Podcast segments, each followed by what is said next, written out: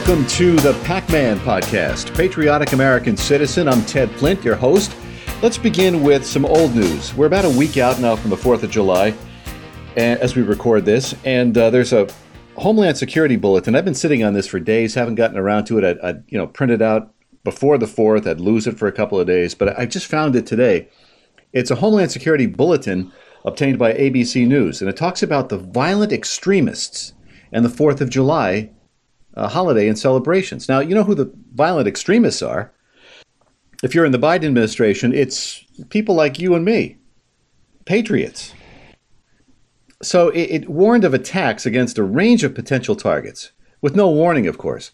And these uh, domestic violent extremists, aka DVEs, the feds say, are motivated by violent ideologies and the ethnically motivated violent extremist white supremacists this is, you know, they're talking about us.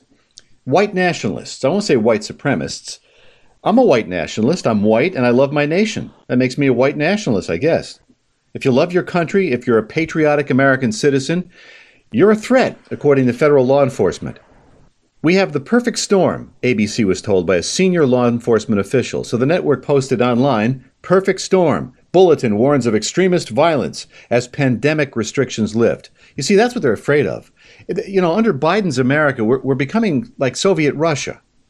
So ABC said it obtained access to the warning exclusively and that it includes that charge that 34 states will have state of emergency orders expire soon so that mass gatherings and social distancing restrictions will be largely lifted, unfortunately for the feds. Can't have that. Can't have Americans being free and breathing freely without these masks. We're freed from the bondage of masks. Of course, I've freed myself long ago from the bondage of wearing masks. It expressed, too, I'll just read this here from WorldNet Daily. It expressed, too, that uh, as of June 16th, racially or ethnically motivated violent extremist white supremacists were sharing uh, downloadable links to a publication discussing targeting mass gatherings, critical infrastructure, and law enforcement officials. It's a very volatile situation, this federal official told ABC. But they didn't, and they never do, provide a specific plot. They just say they lump anybody like true patriots who want to be free, want to be free to enjoy the 4th of July like we were. They don't like that. They want us under their thumbs. We're not having that. So they view you, we're the enemy to them because we love freedom and love personal liberty. Somehow we're a threat to the, to the Republic. It's people like us who would, would defend the Republic when it came down to it. Uh, I, there's so much here I want to get to. It's going to be a short show because my, my daughter was going to do a show with me on this week's Cambridge uh, board meeting, which was uh, the Board of Education meeting, which was a real barn burner.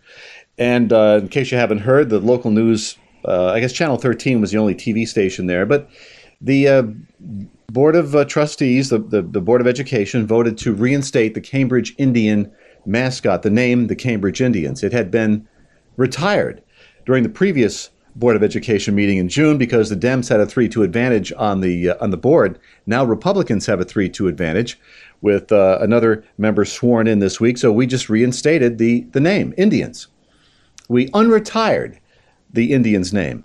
And the meeting lasted, I guess, uh, maybe three, four hours. It started at seven. Maybe it went to ten thirty or eleven o'clock. We stayed till about ten thirty, and they had the resolution and, and the vote to uh, reinstate the name. But some of the, the public comment period was was pretty colorful. And a lot of folks, most everybody who spoke w- was very passionate. Some were more eloquent than others, but the message got across. I mean, the, the people on the left, the, the ponytails, they, they stood up and to a man and woman, they gave their views as to why they think the mascot should be scrapped. But it's not going to happen. That name change is not going to happen. Not now, not ever. Not happening.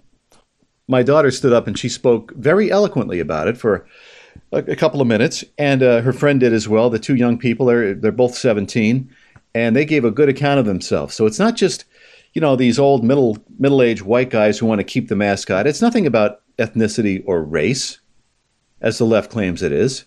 This is about a lot more than the mascot. We didn't have this problem in this this area 20 years ago. And I haven't been here 20 years, but I'm told by people who've lived here all their lives, this is something that's relatively new. And a lot of these liberals have been shipped in, they've lived elsewhere. One woman Uh, I won't mention her name, but she was, lived in New York City naturally, so they take their liberal ways with them. A lot of these people have, are just getting here. A lot of them belong to the arts community, and we all know who they are. It's a small town, small village. We know who's who. We know that these uh, people, I call them Alinskyites in the arts community. They just they're here to stir up trouble.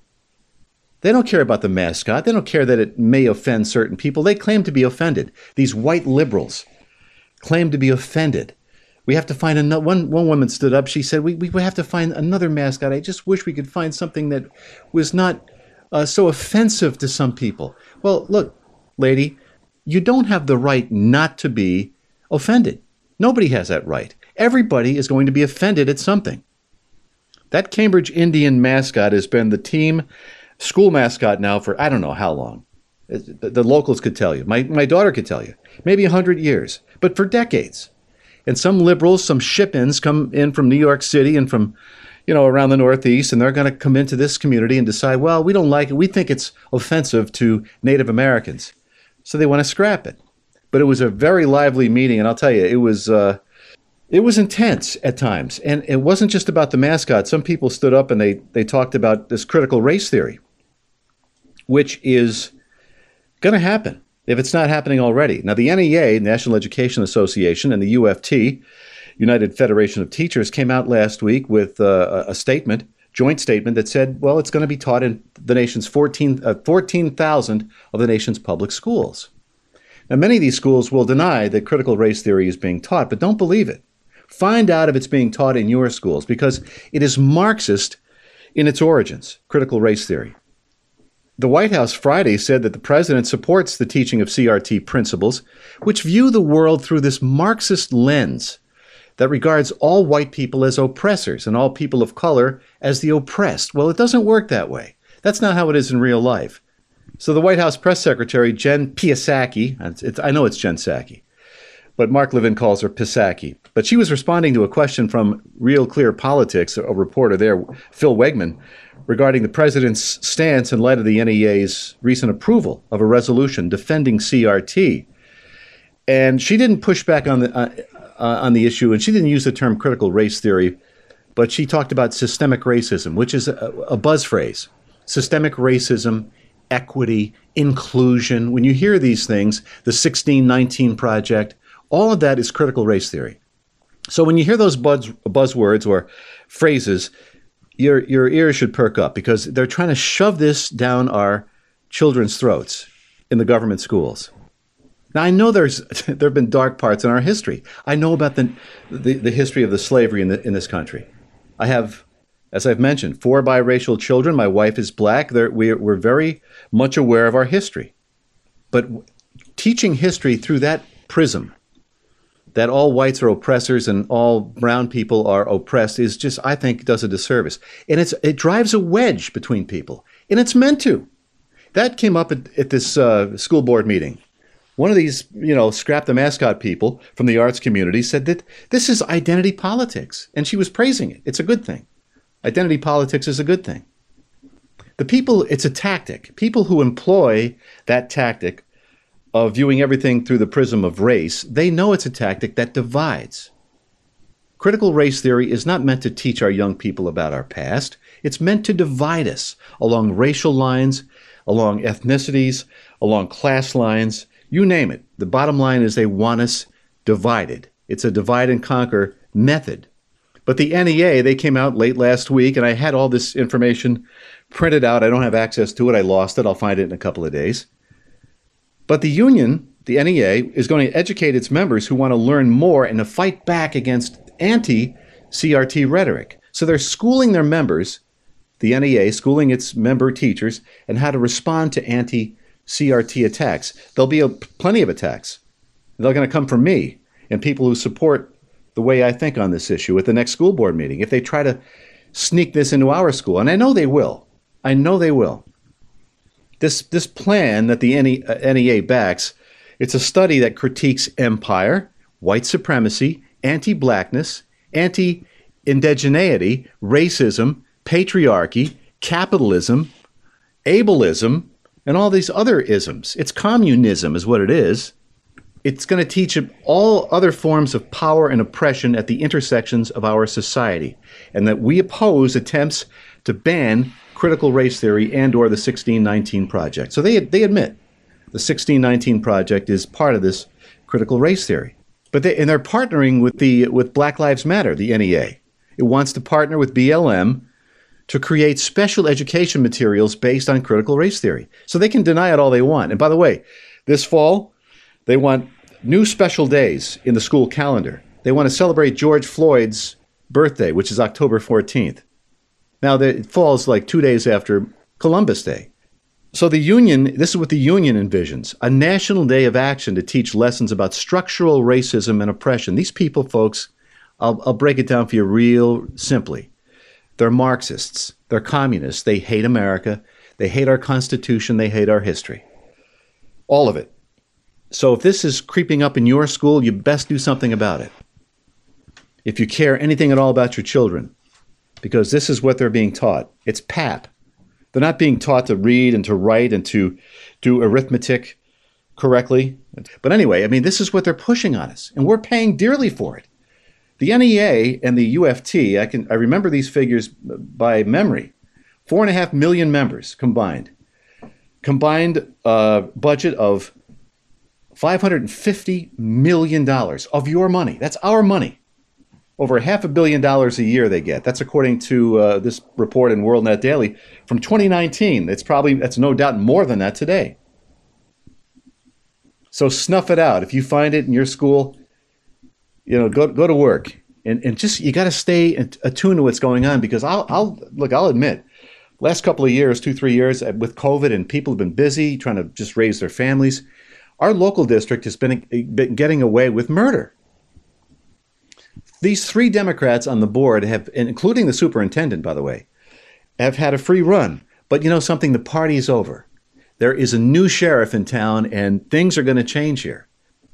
I've been telling we, I think Republicans and those of like mind, we need to form some kind of a committee because some of these resolutions that have passed over the past few years, I mean, they passed by two to one margins. And I think the school board meeting the other night, I mean, it was like three, four to one conservatives to Democrat or conservatives to liberals. And it, the main issue was the mascot issue, but there are so many more issues, at least as important, if not more. Banning critical race theory is one of them. But I mean, I've been, my mind's been elsewhere. My uh, my uh, attention has been focused elsewhere. As most people who are conservatives, we don't we don't like government. We don't trust it. We want to just we want the government to leave us alone. Let us raise our families. Let us enjoy life. And we we put the wrong people on these boards. And that's what's happened. And things have gotten out of hand. I was talking about the resolutions. You know they, they talk about leasing buses for $350000 every year. New buses being leased. Passes by a two to one margin. And at the meeting the other night they were like i can't believe these people would give the green light to all these resolutions for all this spending you know 500000 for this and you know 400000 for that i mean these people either don't know what they're voting on or they're, they're just not paying attention. Anyway, uh, uh, we're about out of time here. I wanted to keep this uh, program shorter than it than it is. I'll have my daughter with me. She's at uh, Lord knows how many parties. I think she has four graduation parties to go to. Hers is at the end of the month, but we're getting ready for that here. So we've been really busy, and she's going to do. She she uh, tells me she's promises she'll do a show before the weekend is out, and uh, I, I have no reason to doubt her. She's she's she's a good girl, and I'm proud of her. She was great the other night too, standing up in front of all those people, and uh, she read the riot act to especially. She didn't call out any names, but she she focused on the woke the wokeness that's uh, creeping up into the community, and uh, what went on during graduation, the actual ceremony that was held at a, a movie theater, an outdoor theater. And she said, you know, we're all we all met that night, we all congregated just like we would have if we were allowed to graduate as a normal class graduates. But we weren't. Everything was separate, kept everybody away from each other, from their families. We had a we gathered at the end of it at the at the uh, the ceremony at the at the movie theater. The whole thing was ridiculous, all in the name of public safety. Which is nonsense. If you want to listen to this show and all the fine shows we have for you, you go to the BMG network. B as in boy, M as in Michael, G as in great, bmgnetwork.com. If you want to contact me directly, it's Pacman, P A C M A N, at the bmgnetwork.com, all lowercase. And if the Lord wills it, we will talk to you soon. The Pac Man podcast was produced and edited in the BMG studio. Music by Kevin MacLeod. For more episodes of the Pac Man podcast, go to the BMGnetwork.com or go to the BMG Network on Facebook. And be sure to tune in to the next episode of the Pac Man podcast with Ted Flint.